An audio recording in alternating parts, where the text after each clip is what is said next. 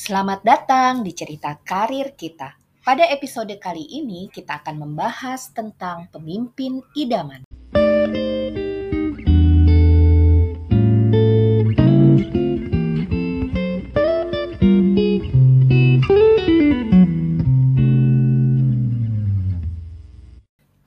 Pemimpin idaman yang akan saya ajak bahas kali ini adalah seorang pemimpin idaman di dalam dunia kerja. Setiap orang di dalam dunia kerja mendambakan seorang pemimpin idaman. Secara idealis, beberapa sosok pemimpin idaman yang akan disebut di dalam list kita adalah seorang pemimpin yang bisa mengayomi tim, bisa bertanggung jawab, mau melindungi timnya, mau mengapresiasi tim, mampu menjadi panutan atau role model, dan sejenisnya. Pemimpin juga mampu menjadi faktor krusial dari kemajuan sebuah organisasi. Banyak karyawan yang enggan atau sungkan terhadap pemimpinnya, dan ini akan membuat komunikasi menjadi terhambat. Jika komunikasi dengan pemimpin sudah memiliki kendala, maka koordinasi menjadi tidak berjalan dengan baik lagi.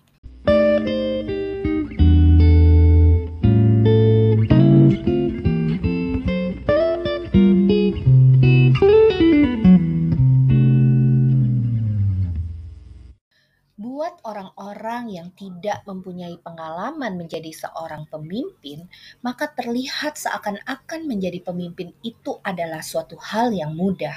Hanya tinggal memerintah, duduk-duduk saja, menerima laporan, dan memberikan perintahnya.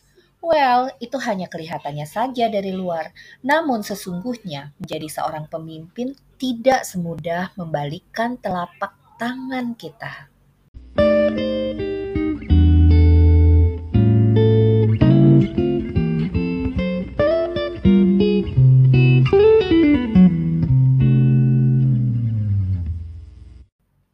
Menjadi seorang pemimpin bukan hanya menjadi pemimpin bagi sekelompok orang tertentu saja, namun menjadi seorang pemimpin juga harus mampu menyatukan perbedaan-perbedaan pandangan dari timnya dan bagaimana perbedaan-perbedaan itu mampu disatukan menjadi sesuatu yang harmonis yang bisa diterima oleh semua anggota tim.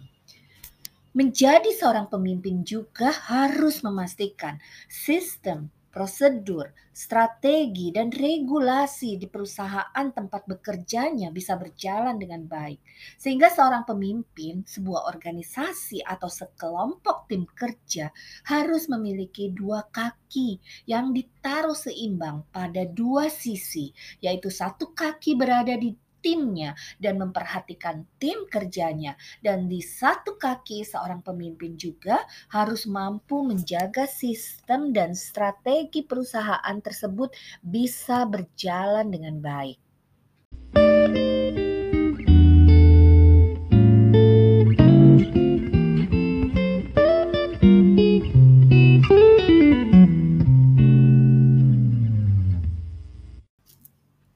coba lihat bersama-sama tipe pemimpin yang menjadi idaman banyak orang dan dikategorikan sebagai pemimpin idaman. Dan juga alasannya, kenapa sih kategori tersebut dijadikan sebagai kriteria pemimpin idaman.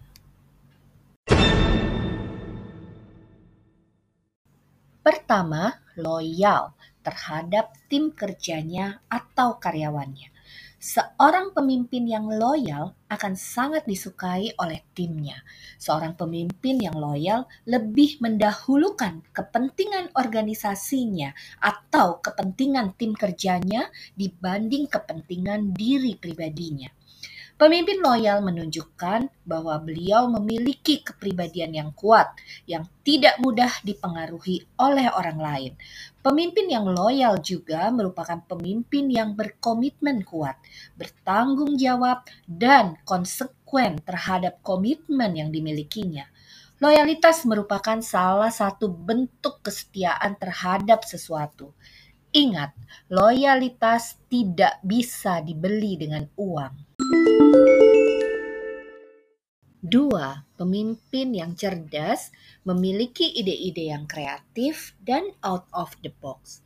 Pemimpin yang cerdas dan mampu memberikan solusi atau ide-ide yang kreatif mampu membuat dan memicu karyawan menjadi lebih aktif dalam diskusi-diskusi dan juga sangat ampuh untuk mendorong ide-ide kreatif muncul di dalam tim kerjanya atau perusahaan yang dipimpinnya.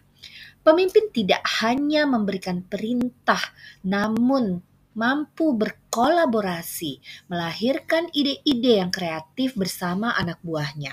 Pemimpin mampu menggerakkan tim kerjanya untuk menjadi tim yang kreatif dengan melahirkan ide-ide yang sangat luar biasa.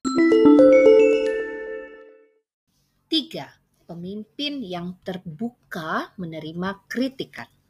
Pemimpin yang tidak dendam menerima kritikan akan membuat karyawan lebih terbuka dalam memberi masukannya. Karyawan akan merasa sangat dihargai karena pendapatnya didengar dengan baik oleh pemimpin. Namun, pemimpin juga harus bijak menerima masukan ini dan mengambil keputusan jika perlu berani mengklarifikasi, karena bisa saja tidak semua kritikan tersebut adalah kritikan yang membangun. Ada juga kritik yang terus-menerus diupayakan untuk menjatuhkan pemimpin tersebut, dan mungkin saja diakibatkan salah paham atas sesuatu. Di sinilah pemimpin juga harus mampu bijaksana dalam memberikan klarifikasi dan bukan membela dirinya. 4. Jujur. Seorang pemimpin idaman harus memiliki sifat yang jujur.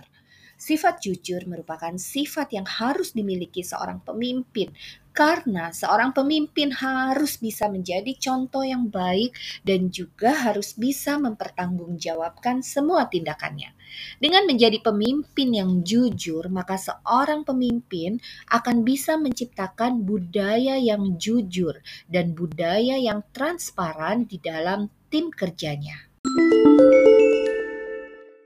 5 serius tapi memiliki selera humor yang tinggi.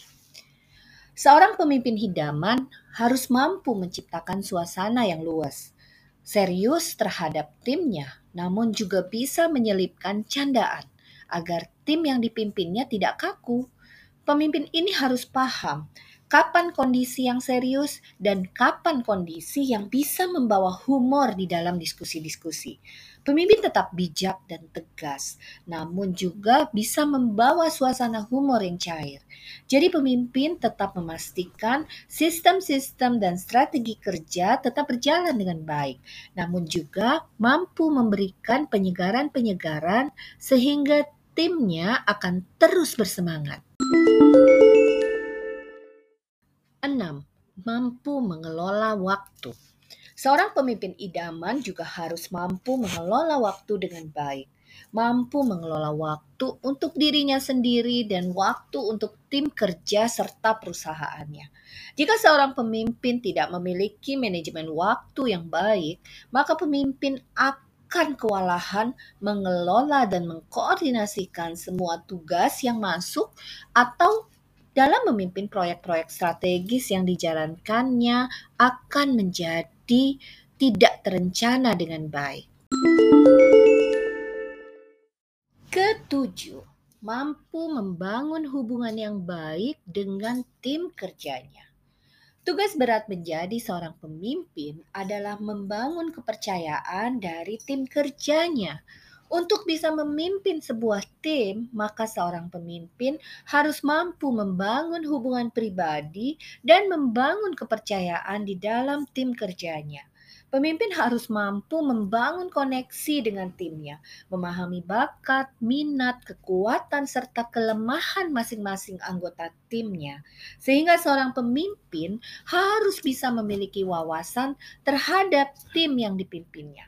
Namun juga pemimpin harus tetap bisa menjaga privasi dan menekankan bahwa hubungan tercipta tetap di jalur profesional kerja, sehingga tidak menyalahgunakan kekuasaan untuk mendukung kebutuhan personal dari pemimpin tersebut. 8. Tidak pelit ilmu. Seorang pemimpin idaman merupakan seorang pemimpin yang tidak pelit ilmu. Mampu memberikan coaching jika memang diperlukan, pemimpin harus bisa mendorong terciptanya pembelajaran dan mau mengajari suatu hal baru untuk kemajuan tim kerjanya. Nah, itulah beberapa tipe pimpinan idaman. Pastinya masih banyak lagi kriteria pemimpin idaman lainnya yang berbeda-beda di mata setiap orang. Walaupun menjadi pemimpin idaman akan sangat bermanfaat bagi semua orang yang dipimpinnya, namun tetaplah ingat bahwa manusia tidak ada yang sempurna. Hanya kita harus tetap bisa berusaha untuk terus menjadi lebih baik lagi.